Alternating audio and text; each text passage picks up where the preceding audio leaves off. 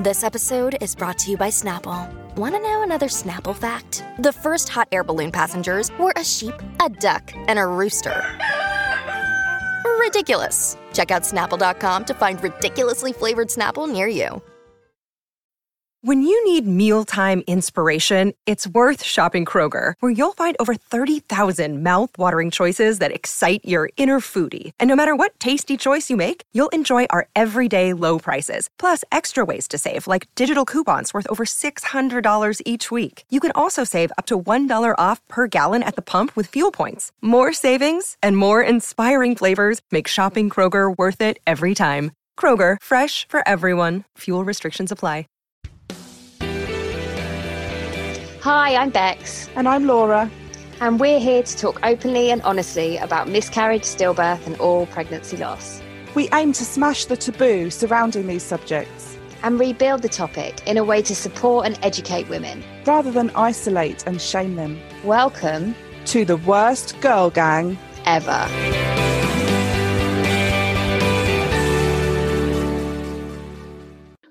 This episode of the Worst Girl Gang Ever is being brought to you in association with Wednesday's Domaine, a brilliant new alcohol free wine brand.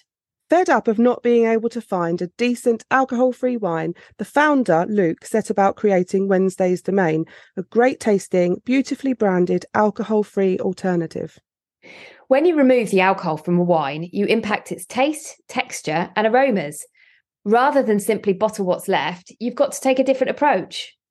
It's for that reason that they blend their wines with an array of natural flavours and ingredients to create something that pairs as well with a packet of crisps on the sofa as it does with a beautifully cooked meal shared with friends. Bex, you've tried the wines, haven't you? I have. I tried them at the back end of last year and I was completely blown away by the taste. As loads of you know, I gave up drinking last year and the red wine is oh, I just craved it. The red wine was what really oh, red wine was what really got me, and I've tried all of them. And, and then when I when I discovered Luke and Wednesday's Domaine, I was like, right, this is it. It's, it's, it's do or die and ordered a bottle and it was it's it's so good it's so it's just like red wine and also it's not just that about when you when you're not drinking and you're sat at a table full of adults you know what is the alternative so many people don't even have it's it's like wine or water mm. and having that wine that you can take to a party with a beautiful label and a beautiful bottle it just made me feel like a grown up feeling part of the moment and part of the conversation are central to wednesday's domaine's ethos and we couldn't agree more and finally, you might be thinking, why on earth are they called Wednesday's Domaine? Well, we asked the same question and loved the answer. They want to become your midweek wine alternative, providing you with all the joy that comes with opening a bottle and pouring a glass, yet none of the after effects you'd find in a regular bottle of wine. If that's tickled your pickle, find out more at wednesdaysdomain.com and please take advantage of their 15% discount code GIRLGANG15, available until 31st of March 2023.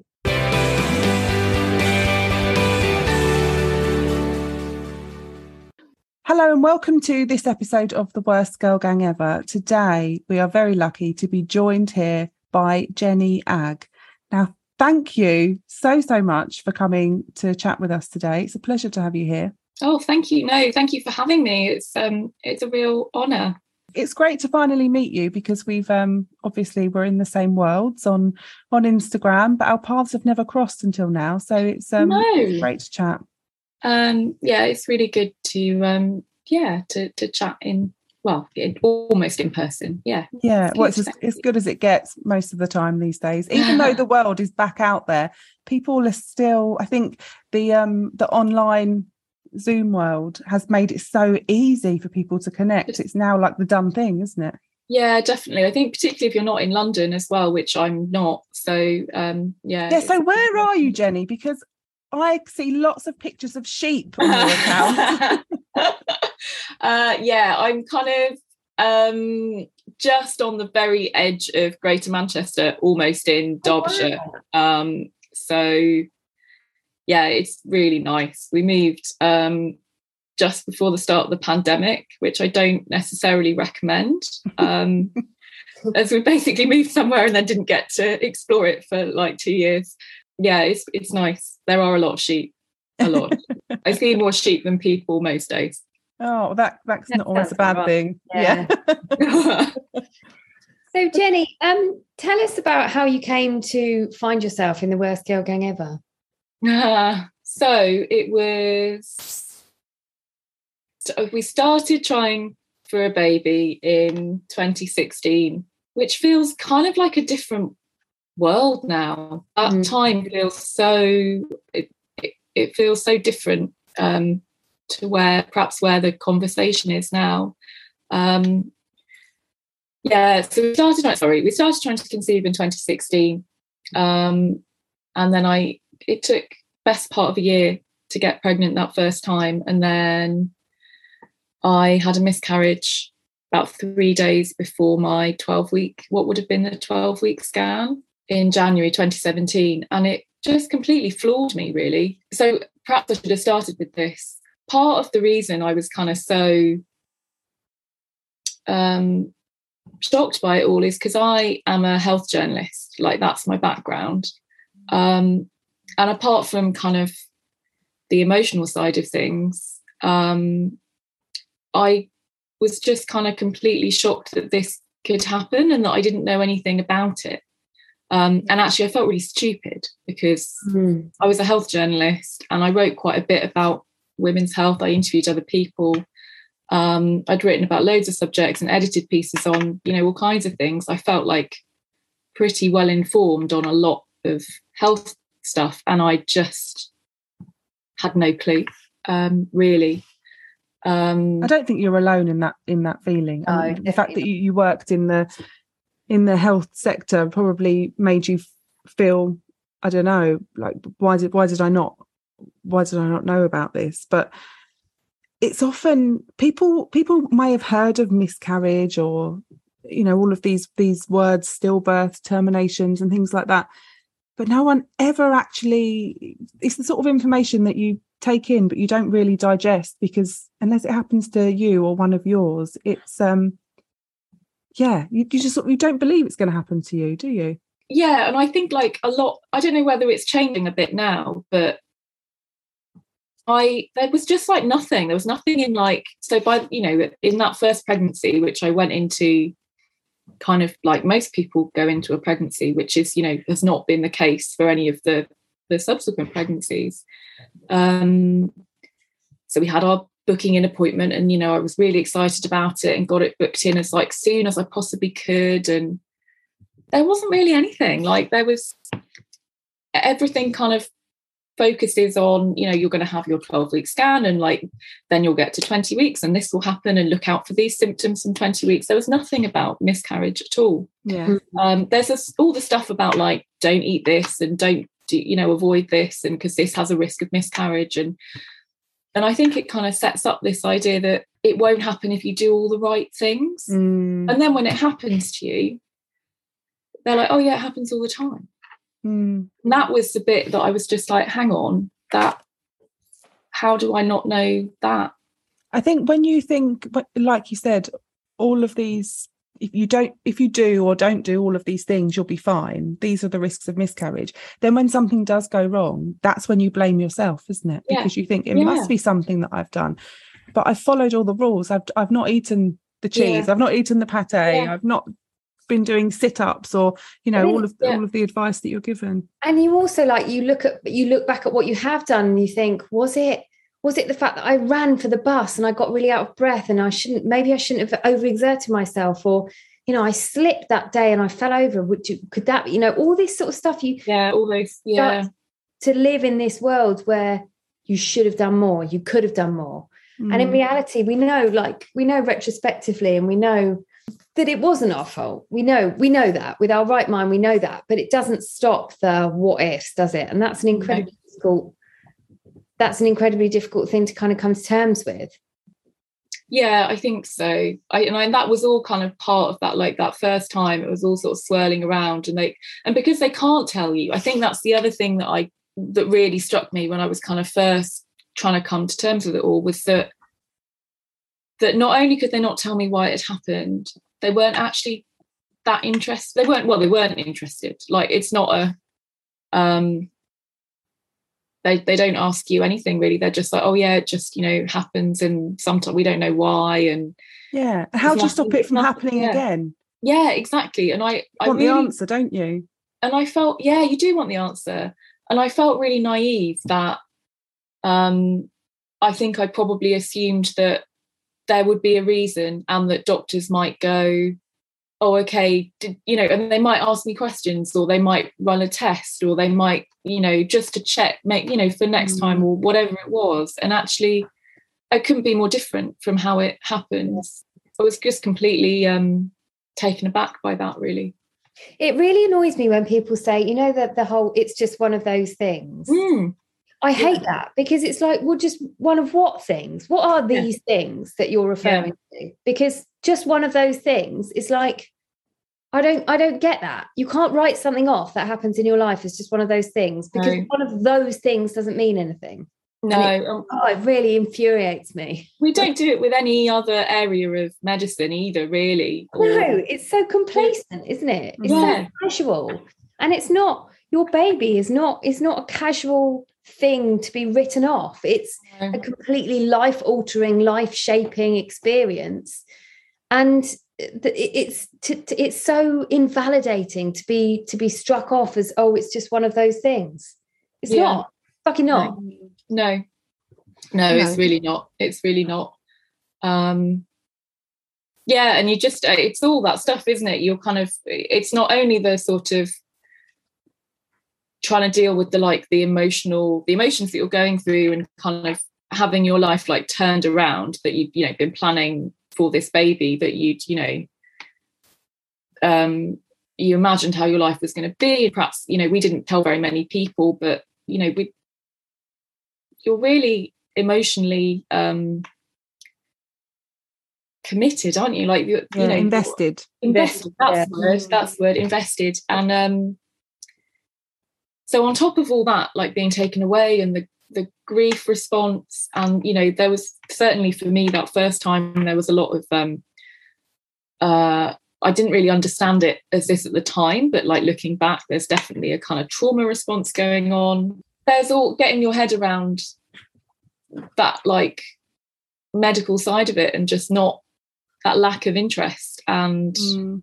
and it is Um, made really sort of medical isn't it because you especially like with the missed miscarriage was that what happened that's what happened with you No, the first time for me, um, I'd started bleeding at work. So the first time it was, um, I never know what, there's never, I never know what term to use for this. What, I mean, I guess clinically they call it a spontaneous, spontaneous miscarriage or a natural miscarriage, but they're, they're terrible terms for it, aren't they, really? But Yeah. basically, I'd, I'd started bleeding um, on a Friday at work and gone to see, we'd had and we'd had that happen earlier on at like six weeks so we had had an early scan like not without really you know knowing much about what that might mean um and that had been fine you know we'd seen a heartbeat um and so we just went away being like oh right okay and then everything i didn't have any more bleeding and then on the friday um, it started again, gone to the GP, kind of thinking the same thing would happen. They'd send us for another scan. Um, and I was worried, but not kind of, you know, um, didn't really know what I was getting myself in for. And then overnight, um, the miscarriage kind of started in like, I don't know, full, it was, yeah, the bleeding kind of started in earnest really. Um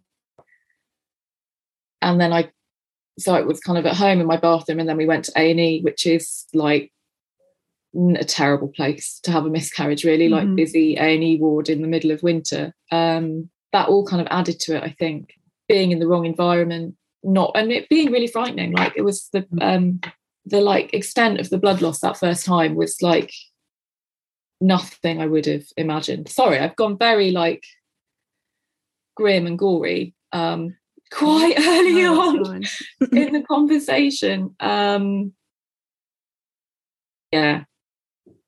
Um so in that respect it was uh yeah and then subsequently this i had a second miscarriage that was diagnosed on a scan after some bleeding, and then I miscarried at home the next day, and then two missed miscarriages after that. Oh, Um, Jennie.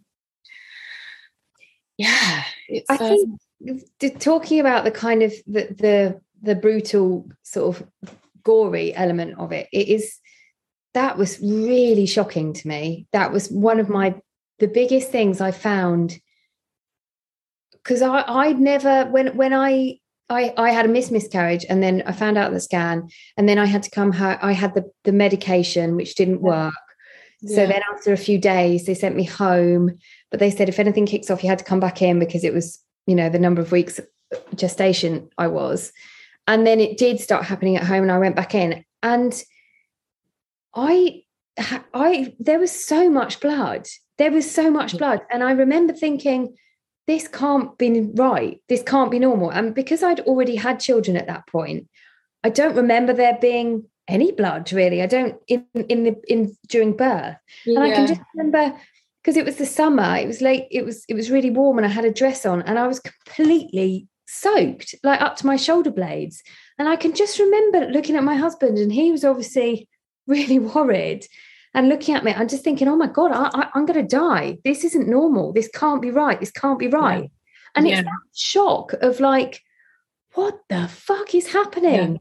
It's and that for me Yeah. was unbelievably traumatic and i can still very much get in touch with those feelings of of scared like at real fear that yeah, yeah. It, it, I mean, a miscarriage this was more something else was was happening because this couldn't be right to lose so much blood in in one you know in a, in a really quick way yeah i that was yeah it was exactly how we felt as well um that first time in particular that it i don't know that i had a very clear idea of what it was like supposed to be like you know quote unquote Mm. um but yeah i just would never have never in my like wildest imagination. I mean not that it was really something i'd even given that much thought to in all Mm. honesty. And that's the bit that i think like beyond obviously you know the work you guys do um is brilliant in this respect. But i think a lot of the time when you hear people talk about miscarriage like that's not always um part of that conversation. Like i think there's still kind of it's quite it's difficult isn't it? And like you don't want there's that kind of fear of tmi or like making people a bit like people being a bit squeamish about it Yeah. um and also scaring people and scaring have, people have yeah not been through true. it. It's but- Yeah. but, you're right. There needs to be needs to be something. Maybe the health professionals need to be, you know, when they first come into contact with someone who's who's going through this, maybe that's where there needs to be a bit more openness about what Yeah. they could expect and how, you know, like the the whole having a period is an, is an egg cup full of blood. Bullshit. It's more like a ladle or two. maybe there needs to be a little bit more frankness and on it's Yeah, frankness a word honesty um, at that point so people know what they what they're going to expect if they take the the medical management what what are they going home to what's going to happen to them at home what do they do with the baby all of those Yeah. sorts of things yeah I think you know that like when you first phone the doctor, when you find out you're pregnant, you phone the doctor and tell them. I really think that that is the point where there needs to be a bit more of an honest conversation. And I do understand that obviously when you've just found out you're pregnant, the last thing you want is for someone to go, "Don't." You might have a miscarriage though. Like obviously there is a way of saying it, but if you if there was a conversation that said, "Look, this is you know really exciting and 75% of pregnancies do end up with a with a take home Yeah. baby but there is obviously a chance that this pregnancy won't go the way that we all hope it will go. And if that is the case this is what might happen. This is what you can look out for. These are people that you could could contact in this situation. I just think that would be a much better yeah. journey into the realities of what we what you could go through. And okay it, it might be scary but you know what? It's not going to be scary for the 75% of women that go along and, and get to take home their baby. And for those 25% of women who then go on to have a loss like how much better off will they be having had that conversation having knowing where to turn knowing what to expect and knowing that that they're not alone in that? Because Yeah. I think if we don't tell people what might happen. People don't know it will it might happen How yeah, definitely. Yeah, definitely. And you know, like that's kind of said, sometimes said, isn't it? Like, oh, you know, you don't want to. um And I'm not talking about like chatting to people face to face, but you know, sometimes that like that argument's made like about how medical conversations and medical information and leaflets and all that stuff should go. It's like, oh, you know, you don't want to scare women. It's like you're given loads of scary information in pregnancy. like Yeah. loads of scary information. It just seemed that that for me, I don't know whether this is changing slightly now, um, but certainly back in 2017, the information on what can happen in that first trimester just wasn't there at all. Hmm. Um, Because And, you're like, written off, aren't you? It's like, Yeah, it's if, like- if you survive the first trimester, then then we'll start talking about your pregnancy. then it's the real then it's Yeah. the real pregnancy and it's like it's just yeah i mean later on it was after i started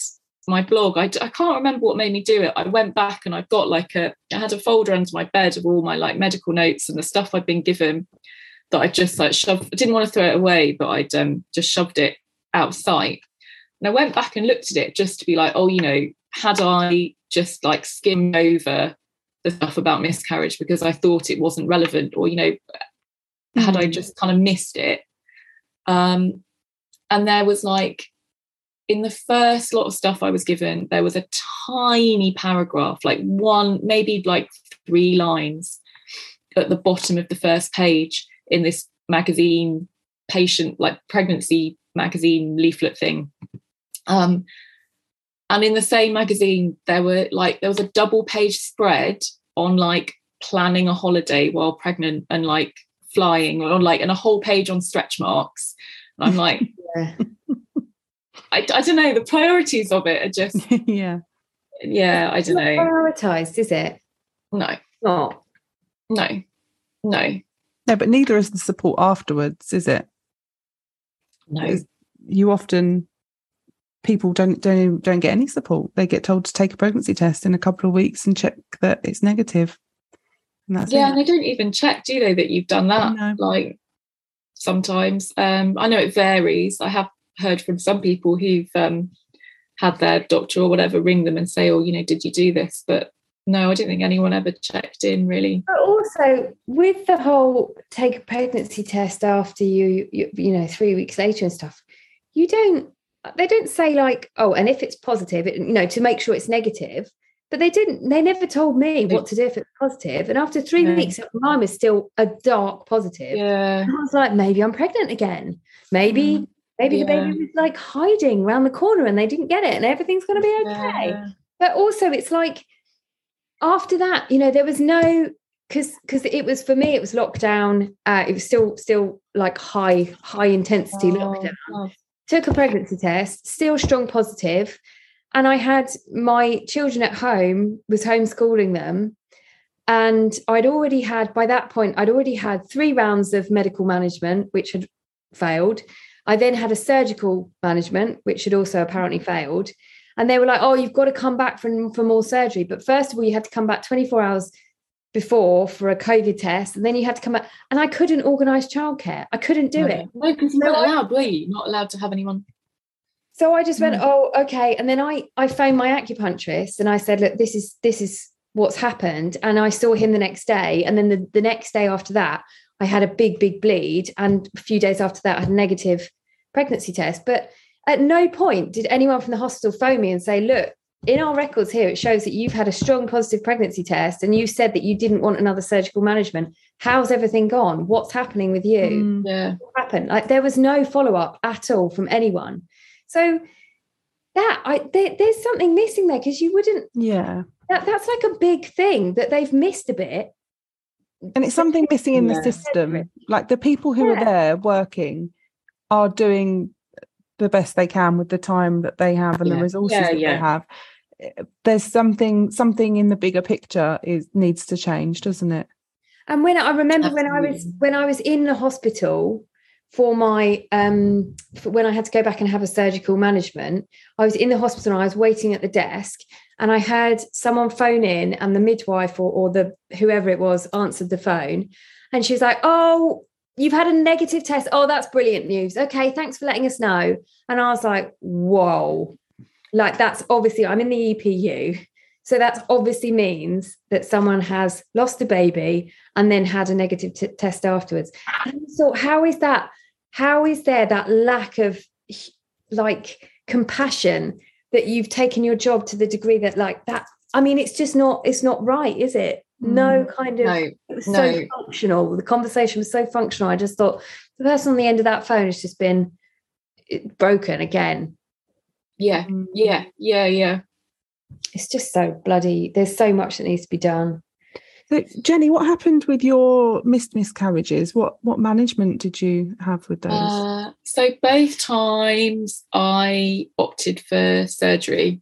Um, and I so I was I should say I was really I mean it's all relative, isn't it? If you're talking about being lucky after a miscarriage. Mhm. um, but I was lucky in that the third my third miscarriage, which was my first miss miscarriage, um, was it happened because I tried to join a research trial right.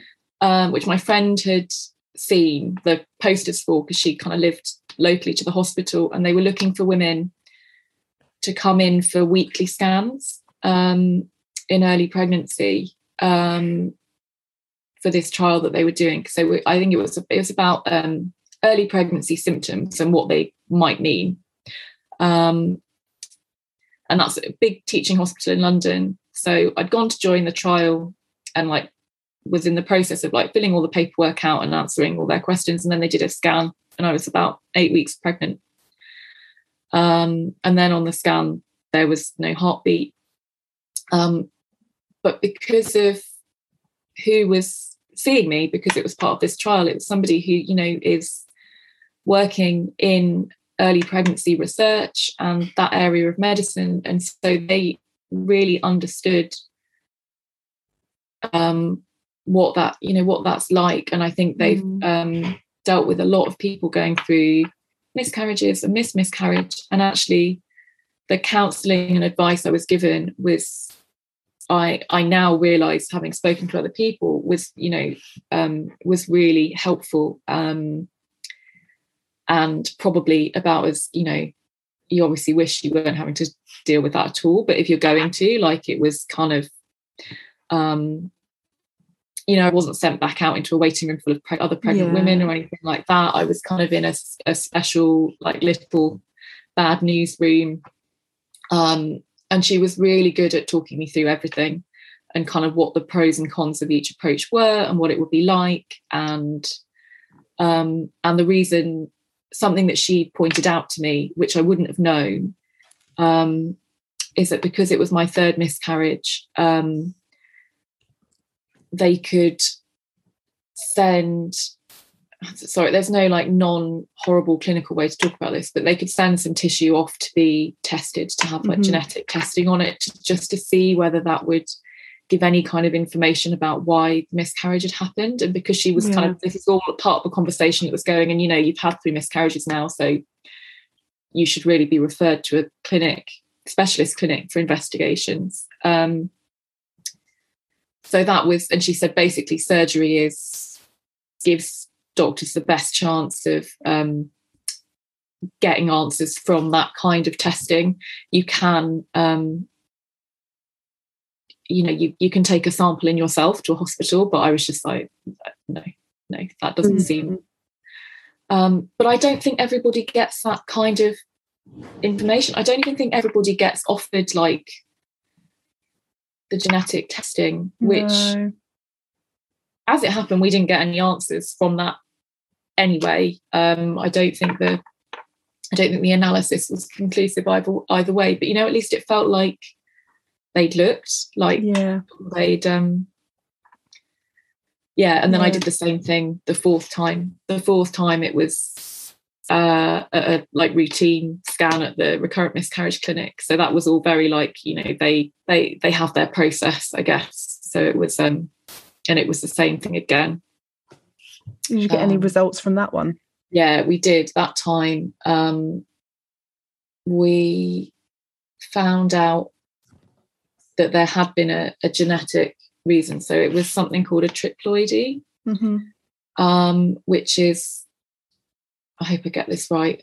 Um, where so basically there's an extra set of chromosomes um so that's like the as far as you know that's the reason for the for the miscarriage like that pregnancy was never going to continue um how did you feel with that news um so i got the phone call when i was at work which was a bit like I hadn't thought about that. I hadn't thought about the fact that like they'd just phone you three, four weeks down the line or whenever mm. it was. Mm. And it was like a doctor I'd never spoken to, to before in my life. And he was very sweet, but you know, when you're a bit like, oh, you're a bit out of your depth here. Um, yeah. There was at, the, at first, it was like, oh, there's an answer. We've not had any answers at all until this point. Yeah. And then it was like, there's kind of the thought that comes immediately after that is, oh, but actually, that's not a very helpful answer. Like, they can't do anything about that. They're not going to change like um, there's no treatment for that. There's nothing they can try differently next time.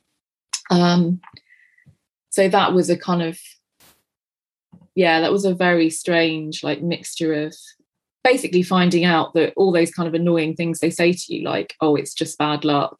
Uh, it's mm-hmm. one of those things, like finding out that actually it really was it, like, so one of the reasons um, for a, I think he explained this to me on the phone. One of the reasons for a, a triploidy can be like two sperm fertilizing an egg at once. And something about being told that was like, oh God, it really is as random as that. I don't know what you do with that information. You just mm. feel a bit mm. like, oh, I don't know if you if yeah. you had sex on like a different day. Yeah. Uh, um, Did you get any answers in the whole no, process? No. Did they ever try you on anything? Did you try the progesterone, the aspirin, that sort of thing? Uh, no. So for so we got referred to the clinic after my third miscarriage, and they did all the tests, and we stopped trying for about six months while that happened, and everything came back normal. Um, which they obviously frame to you as this is good news, which you can kind yeah. of understand rationally. You can understand that, like, no, you don't want to be told that you have a medical problem. Like, of course you don't but at the same time you would quite like there to be a something that can be fixed. they can fix like yes. really. um and actually that was I think like waiting for the test results, although we'd had three miscarriages, it was like, do you know what? I feel hopeful. And then it was like, no, um, actually, no. And then I didn't know. And they really, and they were very strict. They were like, we don't think this will help there's no point trying you on aspirin there's no point trying you on heparin or any of the blood thinning medication. Yeah. Um and at the time like uh like progesterone wasn't even discussed. There'd just been a big trial that suggested it didn't make any difference. So yeah. like i didn't know about it. It wasn't suggested. Um and then so the fourth pregnancy we just we went into it again like there was there was no no treatment no kind of answers really. That's the um, worst just trying again with no change to nothing else no medications nothing changed just giving it another go. Yeah. That yeah really, and so that sorry that really is like you know that quote that you you so identify with Laura about running into the trenches blind. That I mean, that is it, isn't it? You're running into the trenches of, of war Mm. And you, have got no, you're no different to how you were before. You've got no backing, you've got no army behind you, you've got nothing. You're just on your own. Yeah. I've always yeah. found that having a bit of a plan, however minor, or even if if they say, well, if the next one goes wrong, we'll try this. Just having something to mm. sort of hold on mm. to. Yeah. yeah, exactly. But there was, and so then, like when we got that result the fourth time round, and because I was kind of thinking, like, I just I don't believe that this can just be random. Like it doesn't feel like it can just be random. Um, so then when we got that fourth after that fourth miscarriage and we got the result saying it's this really random genetic error, it was like, oh, I don't know. It was it was a strange um yeah. where do you go with that information? What what do you do uh, next? How yeah, do you and, how do you try again? Knowing that it's literally all you're being told is it's just bad luck. Yeah which is what they were saying. And you know on the one hand they're like well you know it might it uh, yeah i don't know. It, they, they, i guess their argument is that like, you keep trying long enough like Yeah. you'll But how long can you keep trying for? yeah exactly. Um Takes a lot out of you, doesn't it? and after that fourth miscarriage i think it was a year we took a year off from trying to conceive because it was just not having it's that not having anything to try differently that just Mm. makes you go you know I, I i can't um psychologically i can't put myself through that um yeah. How did you that was the- decide that you were ready to try again? Uh, I don't know that I. I don't know that I definitely knew. I think it was just that. Um, we'd kind of, we'd sort of decided we needed a break, and we Mm. wanted to go away, and we wanted to go. This is going to sound really silly, but I'm hoping you guys will understand. we wanted to go on holiday somewhere um, that I think at the time was technically in like a Zika zone, hmm um, which obviously has like is a remote possibility, but it has risks if you're pregnant and you're like Yeah. advised not to travel if you're pregnant or about to be pregnant. And um, you just get into that mindset, don't you, where you're like, well, of course it's going to happen to me. Like, if you know, you just can't. Um, so we want anyway. We want to go on on a holiday, um, and we knew that I didn't want to be pregnant or like possibly pregnant. It didn't want to have just had a miscarriage. We want to have a proper holiday and just not have to think about any of that stuff. hmm So it was basically like after by the time we booked that and after we got back, we were like, okay, right, now we can. And that ended up being about a year. And so your fifth pregnancy was successful.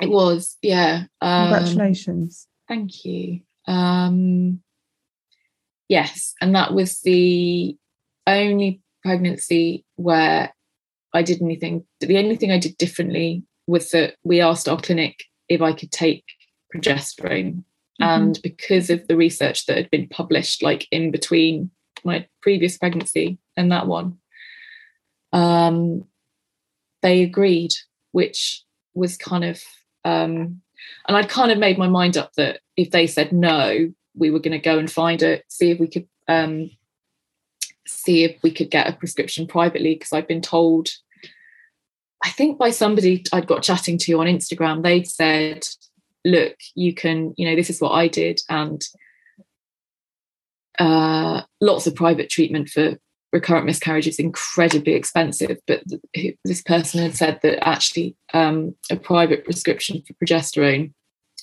was not, you know, too bad. No. So I was already fairly like, I have to, you know, we need something to try. Um, but as it happens, they were like, yeah, okay, no, we can see that um, there's a there's merit in trying this. Yeah. Um, And how was your pregnancy? Um, so, in purely like clinical medical terms, it was fine. It was incredibly uneventful. Well, apart from I had um, a week after I started the progesterone, I started bleeding. hmm Um, so obviously, I thought I was having another miscarriage. Um, so that was, uh, yeah, I think that was like happened over the course of about two weeks, and I did nothing about it. I didn't go to the doctor. I didn't tell the clinic. I was just like, well, if it's going to happen, it's going to happen. That's Mm. terrible, isn't it? That you kind of get into that zone, but. Um, yeah, uh, but it was um, probably the best guess is that that was actually a side effect of the progesterone, Yeah. which no one had warned me about, which was like, thanks for that. Yeah. I don't think I've ever been as surprised anything in my life as when it was about nine weeks in, and I'd been bleeding for about a week and a half. And there was a heartbeat on that scan, and I just, yeah, I,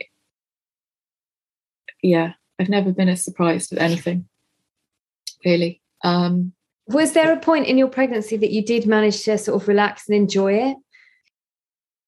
I think I did feel more relaxed once we got beyond like 13, 14 weeks. Once like I'd never, you know, I'd got to a point where I'd never got to before. Mm.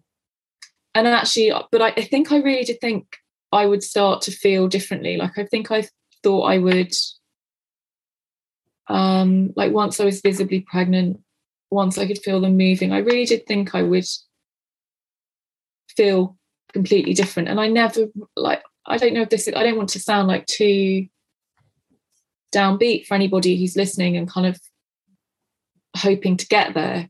But to be completely honest, I think I just worried all the way through. Um, didn't help that it was during the first part of the pandemic. Like that i you know i can't like put that aside. Like just as we got to 24 weeks like the lockdown lockdown started. Um but yeah i and then i i just think that's it's one of for me and obviously like i'm not going to say it's the hardest thing about it all because ultimately I had a baby, I had my son, um, I got to experience pregnancy. So like not that doesn't that's not the case for everybody. So in that respect, you know, I'm very grateful for all of that. But it is a it is a I don't think there's anything anyone can do now to give that back to me. Like nobody mm. can I just it, um I don't know whether we'll try again for a second child, but I just, I, yeah, it, it's it's perhaps that's uh, perhaps that's a part that people don't still don't understand is that actually that pregnancy after loss process is so different. It's so different to how, I mean, I can only speak about the first trimester from it personal experience, but it's the two things are like could just completely your entire approach. Um, and you kind of get remind I get reminded of it every now and again, like when somebody I know well is pregnant and you just something will something really silly will happen, and you'll think, oh yeah, you're that's how like quote unquote normal people think. yeah. Um, yeah and i it's um it's a straight it's, shit, a, it? like it's shit i have i have i've had both because i had children yeah. before i lost yeah. baby and then i've had a pregnancy since and they were completely different experiences and actually the way i am around my children who were born before i had experienced loss and my my rain my rainbow baby mm. even that is different. The experience of having them as a baby has been really different. Like the my sort of maternal protection instinct around my daughter, uh, who was my rainbow baby, is much, much stronger than it ever was around my children, my other children, yeah. my older children. And it really has, it's mind blowing how the experience of loss has affected and seeped into even my experience of being a parent after.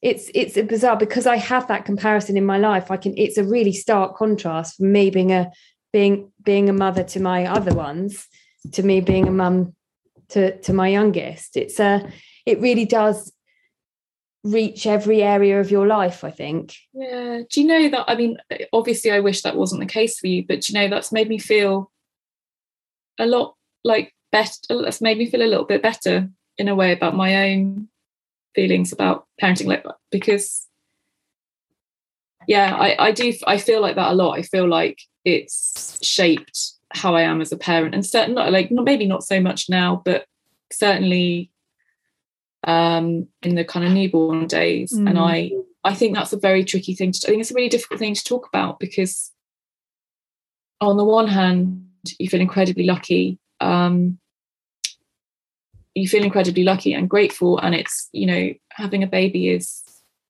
something you know for me i really i'd reached a place where i thought you know this may not happen for me.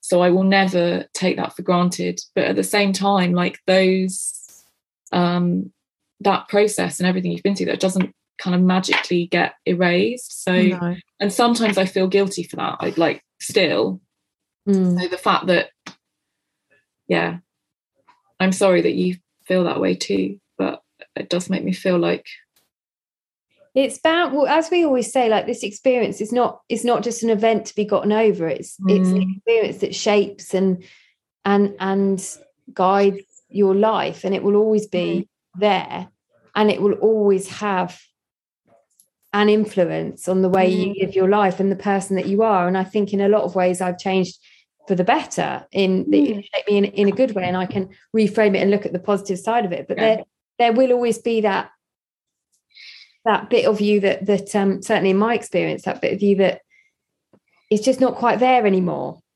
yeah yeah I, I know I know what you mean. Yeah, the pregnancy thing for me, I think there's lots of stuff I can kind of reframe and but I, I struggle with that one. There's just there's not really for me a way of um getting back to that place where pregnancy is like uncomplicated and Yeah. enjoyable and just kind of that it's like an equation, isn't it? That you kind of feeling that you know you're pregnant therefore you'll have a baby in nine months like that that's just that is gone completely for me like that will just never Do you feel any um like envy towards people when they just get pregnant and have a baby? That's something that you've struggled with over the years. yeah it is it is something i mean i certainly before i had my son um you guys talk about those kind of ugly feelings so brilliantly. Um yeah it's it's really difficult. And I, and I do it's not now that i have my son it's not there in the same way you know because Oh, see, that's So- good. It still is yeah like, it's not it's not there in the same way. Like there's so much of um there's so much of that stuff that i was envious of because i ne- didn't know if i was going to get to do it. So you know Mm.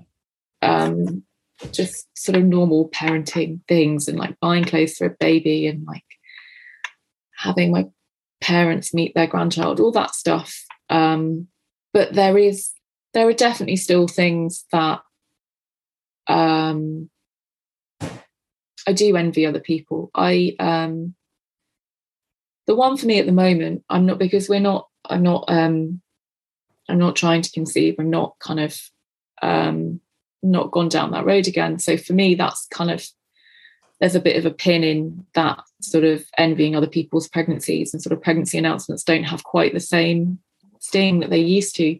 But what I'm really envious of is people who don't worry on behalf of other people. Like that for me is is massive now. I Mhm. just um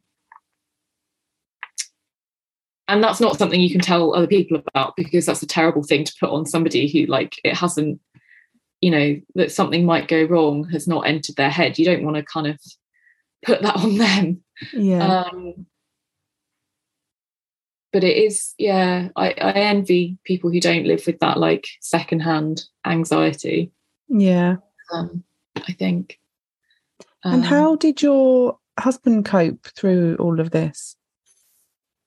Um Is it something that ever caused you any problems or did it just bring you closer together? So I think in the main, we were a fairly united front, but we have very different um like coping styles. So like obviously I a big thing for me has been writing about it and like Instagram and connecting with other people going through similar things. Um and I've done a little bit of work with Tommy's and sort of um awareness raising stuff. Um, and Dan is very happy for me to do that, but he he he finds that very difficult. Like he, and he has done some some things himself. Like he um, we did some interviews for a, a video campaign that Tommy's did, and he did take part in that. But for him, thinking and talking about it too much, um, and kind of taking on other people's stories, I think he finds quite hard. Yeah. and I think tell he's us, alone tell in us that. about um your writing because obviously writing is um you started with your blog, didn't you? Mm. And you're are you allowed to talk about your book? Yeah, yeah, I am. I am. Yeah, it's been announced. It's been announced. Um, finally. So I um the first thing I wrote was actually a newspaper piece um after my first miscarriage. Um and then when I had my second, I started a blog. And actually the blog I kept anonymous to start with, um, which now feels really strange to think that I felt that it had to be that I couldn't put my that I wasn't sure about putting my name to it. Like I don't, but it I've really felt that that was you know I wasn't sure quite how much I wanted to reveal at that point. But I think Jennie, Um, hardly anyone was talking about it then, were Yeah. they? Yeah, it's And true. I started a blog as well, and mine was anonymous to start with because we we talk often about how there's this sort of shame attached to Mm. miscarriage, and I think with recurrent miscarriage, when your body keeps, well, that's how I saw it, your body just keeps failing you. Mm. It does feel a little bit sort of shameful and embarrassing, and you don't until you start speaking to other people. And I imagine when you put your blog out there, you must have got some amazing feedback from people who were feeling the same thing. And I think until you get that validation from other people that you're normal and that it's okay, it's really scary to put yourself out there.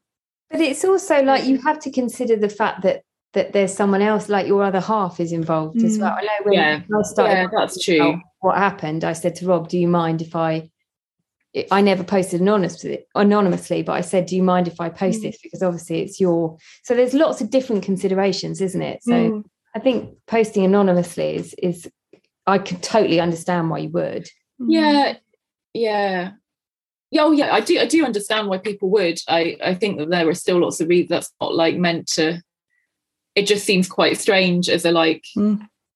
now I, you know, I've written So open under my own it. name and like it's it's just not it's like second nature really. And also I think because having spoken about it openly and written about it openly is that actually for me that made everything so much easier Mm. that's that's the bit I kind of wish I'd realised that actually um and I think because I'd done the two things like because I'd kind of you know I'd written about it for newspapers where I worked um so everybody I worked with knew the story and everybody like you know on my social media and my family and friends so um knew it basically means that people have a context so like Yeah.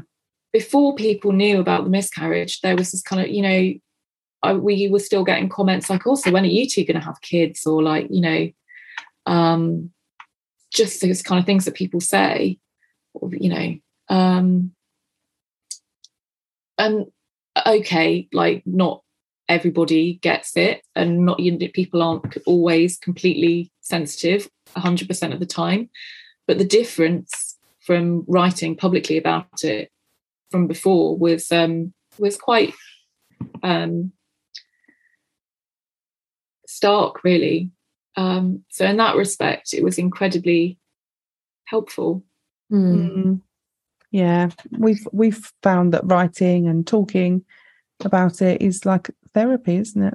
Hmm. Yeah, it can be. It can be. A few people have asked me that about my book, though. They said like, "Oh, it must be really, um, must be really cathartic. It must be really therapeutic." I'm like, "No, horrible. It was a Oh. horrible, like, yeah, I don't know. I it was uh, not a therapeutic process at all. Writing, um, writing the book. Like, I was very glad that I did it, and I felt very like, um, determined to write it. But it was, yeah, not not cathartic Not fun.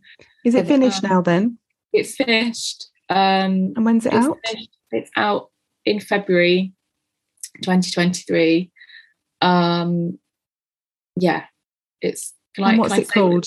Uh, It's called um, Life Almost Miscarriage, Misconceptions, and a Search for Answers from the Brink of Motherhood. So it's um, part memoir, but it's also part science journalism looking at what, like, what this, you know, what we do and don't know about miscarriage and why it happens and how to prevent it. And also looking a little bit at why we know so little about it and Mhm. like why we don't talk about it like trying to kind of unpick how we've got this kind of completely it's some, like it's mad it's a mad place that we Mhm. find ourselves in where this happens to so many people and yet Mm. It's not talked about or it's talked about in very kind of specific limited ways And hushed Um, tones. Miscarriage. Did you hear she had a miscarriage? um, Yeah, we say that. It, it is mad because if it was any other subject involving any other sort of area of, of the body or or mm, it would be everywhere. It'd be front. But I remember saying, "Why isn't this front page news?" Because Yeah. So painful, it's Yeah. so traumatic, Yeah. it's so life changing, and it's so common. I hate that word, but you know, it's so it happens so often. happens so to why so many people yeah so many people? So why why are we not like doing more? We mad. don't even bother recording how many people it happens to Mm. like that is um Yeah. it's insane um can you think of any I, like i can't think of anything else that affects like one in four people or one in four couples and that they don't bother recording how many actually happen each year Yeah. it's just like No, it is shocking. Yeah. um, But things are changing. things are changing things are changing and i think um it goes back to what you said that actually back then um i know you guys hear this all the time but you know if your podcast had existed back then i think it would have been a it would have been a very different experience for me Oh, yeah. Um, me too. because I don't think there was any anything really, and I'm always wary of saying that because actually sometimes you kind of say, oh, you know, why is no one talking about this? And then someone's like, I've been talking about this, I've been Yeah. about this for ages. But it was so um, diluted in pictures yeah. of people's breakfasts on Instagram. Yeah, yeah. that it was hard Yeah. to find if it was there. And also it's that contrast, isn't it? When you think about how much is written about pregnancy, um, and And birth and, and birth and motherhood Yeah. um, and often in that very um, like idealized way like trying to break through that i think is really it, it really takes a lot of effort and a lot of you know um, uh, yeah so the thing that I think as well is about all, all this, all the all the stuff that gets written about pregnancy and birth, and all those women, like so many of them, have experienced this beforehand. So you know, it's still a part of their lives. It's not like once you have a, a pregnancy and a birth, and you and you have a, a baby to take home. It's not like it doesn't erase everything no before if you've experienced this loss. So there w- what we really want to do is is is find a way that women can hold both experiences Mm. yeah alongside each other without having to feel or without being made to feel like one cancels out the other because Yeah, it's not a sigh of definitely. relief. It's not a sigh of relief when you when you fall pregnant after you've had a baby. It's no it's it's it is wonderful because it is you know uh, uh, the possibility of bringing home a baby, but it opens up a whole different experience, doesn't it? Mm. And it doesn't it doesn't erase the experience of of losing a baby. It doesn't mean that baby didn't count. It, it's not like oh phew, well I can put that nasty experience to the back of my mind now Yeah. yeah. we'd have to struggle to kind of and and for, for me certainly it was really far on to, into my pregnancy where I actually allowed myself to believe and It you might when you were pregnant with Bertie you didn't you didn't you never believed it did you No, I was walking to my emergency cesarean and I fully expected them to pull out a dead baby. I Mm. And was that- so shocked. and that is something that I think is so misunderstood because I believe that Yeah. so the majority of people think when someone announces a pregnancy after a loss think oh thank goodness for that they'll be fine now yeah And obviously Yeah, there I think- an element of that but it's not that's not your overriding feeling when you when when it's you No, it's not. I remember I basically only ended up reading about I only read about um like labor advice and like I, think I did eventually read a book that was about kind of giving birth and but I only kind of got to the place where I could read that in my pregnancy when I was basically like, well, do you know what? Whatever happens, like Yeah. living baby or not, I'm gonna have to give birth. And like, but that's I mean, that's sorry, that's a terrible thing to say, isn't it? It sounds awful when you say it out loud, but that's kind of how your brain works a little i bit. I totally get that i totally get that you Um, it's like you allow yourself you allow yourself to read that because it's going to happen no matter what. So you're not yeah jinxing yourself because it will Yeah. still be valuable information to you. Yeah. even if it's worst yeah exactly and it's that that um fear of jinxing it is so strong and i i kind of almost the further away we get from um from having edward the more i realize how um little we'd let ourselves kind of prepare for having having a baby. Um and like not just in terms of like not buying stuff or you know like we didn't he didn't have a cot until he was we don't think we put a cot up until he was about five months old. Um because we just yeah i don't know you just can't i could or i couldn't anyway like i know for some people doing some of that preparation can be a way of yeah connecting. yeah of connecting and feeling Mm. excited like there's obviously there's no you know everybody is slightly different but we really yeah we just couldn't really go there and actually had done so little and thought so little about what those first weeks and months of having a baby would be like. It's difficult. I don't know and like you say people don't necessarily put that together. Mm.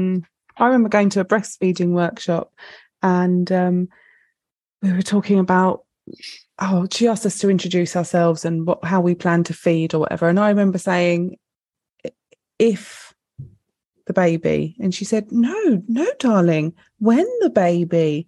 And I was like oh no no it's not guaranteed. If the baby. Yeah. Yeah um for a really long time we wouldn't say um we didn't really even say like when we didn't say when the baby is born we, we'd always be like after july which was his due Right. date was in july we were always like after july we might need to you know it was like oh i don't know your mind does some very strange things to try and kind of make you feel safe i guess Yeah. um I had a proper meltdown when Scoop brought home some some bits. So we'd been trying for like seven, eight years by the time Bertie was born, and um, everyone had kept stuff for us. And it was just coming up to Christmas, and people were sort of having clear outs and finding their Christmas trees and things like that. And he came home with all of this, this a van full of stuff that people had saved for us, like nursery curtains and yeah um clothes all sorts. And he came home like proud as punch like this is all the stuff for our baby. Put it on the dining table. And i just i, I didn't realize why i was so upset but i just sobbed and i was like get it out. I don't want it here. No. No. And i i didn't really didn't really understand why i was like that but um i fully get it now. I just did not want i thought i was gonna have to throw it away it's, it's that again. thought isn't it? Like that was really strong for me the thought of like and literally everything we discussed like can we get it like if we get this can your parents keep it for us because they wanted to buy us the pram and things like that everything was a, a negotiation of like can we handle this like where do we Mm. put this like it's, it's a really difficult thing of like because I remember coming back from the hospital and seeing my like pregnancy vitamins by the kettle after I'd found out that our baby had died. And I was so angry. And it's a really weird thing of everything in your world is so familiar, like materialistically. You come in and your coat is just over the chair where you left it when everything was fine. And your washing basket is still full of dirty laundry that was there you took your clothes off when everything was fine and you put in the dirty laundry and your bed you didn't make it in the morning and when you got out of it that morning everything was fine and now Yeah. everything is different yeah and it's a real Yeah. like before and after it was for Mm. me anyway and that really it's a similar sort of thing isn't it you just because you've had such a horrendous and traumatic experience you don't want anything there that's going to remind you yeah how shit things are Yeah, yeah, yeah. I think that's a really good way of thinking about it. I had that same thing with the laundry basket after my. I remember really distinctly coming home from the hospital and um, going to take my leggings and everything off, um, and like opening the laundry basket, and my gym kit from the day before was still there, and I was like, oh, not even washed. Like that's not even been washed yet, and yet everything's different now. Mm. Like, how has there been enough? It's not. it- how's it my feels life changed Yeah, so short space of quickly in such a short space of time. Mm. Yeah, yeah Oh gosh, well, thank you so much for coming on. It's been so lovely to kind of thank chat you. to you and and see you and you know put a, a Yeah, face it's to the name see and all both that. too. Um, yeah, thank you for having me and letting me uh, ramble away. We'll Um, share all the details of your book in the show notes. Thank Yeah, you. good luck with it all. Thank you. It's um I honestly like the fact that there's your book now. Um that I really I I know there's still such a long way to go, but it it really does feel like stuff is changing. The fact that there's like Yeah, it does. more than one book on a subject. Mm. Um I mean that shouldn't be that feels like a very low bar, doesn't it? When you think how many like preg- when you think how many pregnancy and baby books there are, like but hey, it's a yeah. start. It's better than it was in 2016. Oh, well, I first like started this is a bit of a side note, sorry. I first started trying to see if anyone would publish a book in 2018, maybe. And it went nowhere. Mm. Um, and kind of the responses from publishers were things like, oh, we've already got a book on our list from a midwife.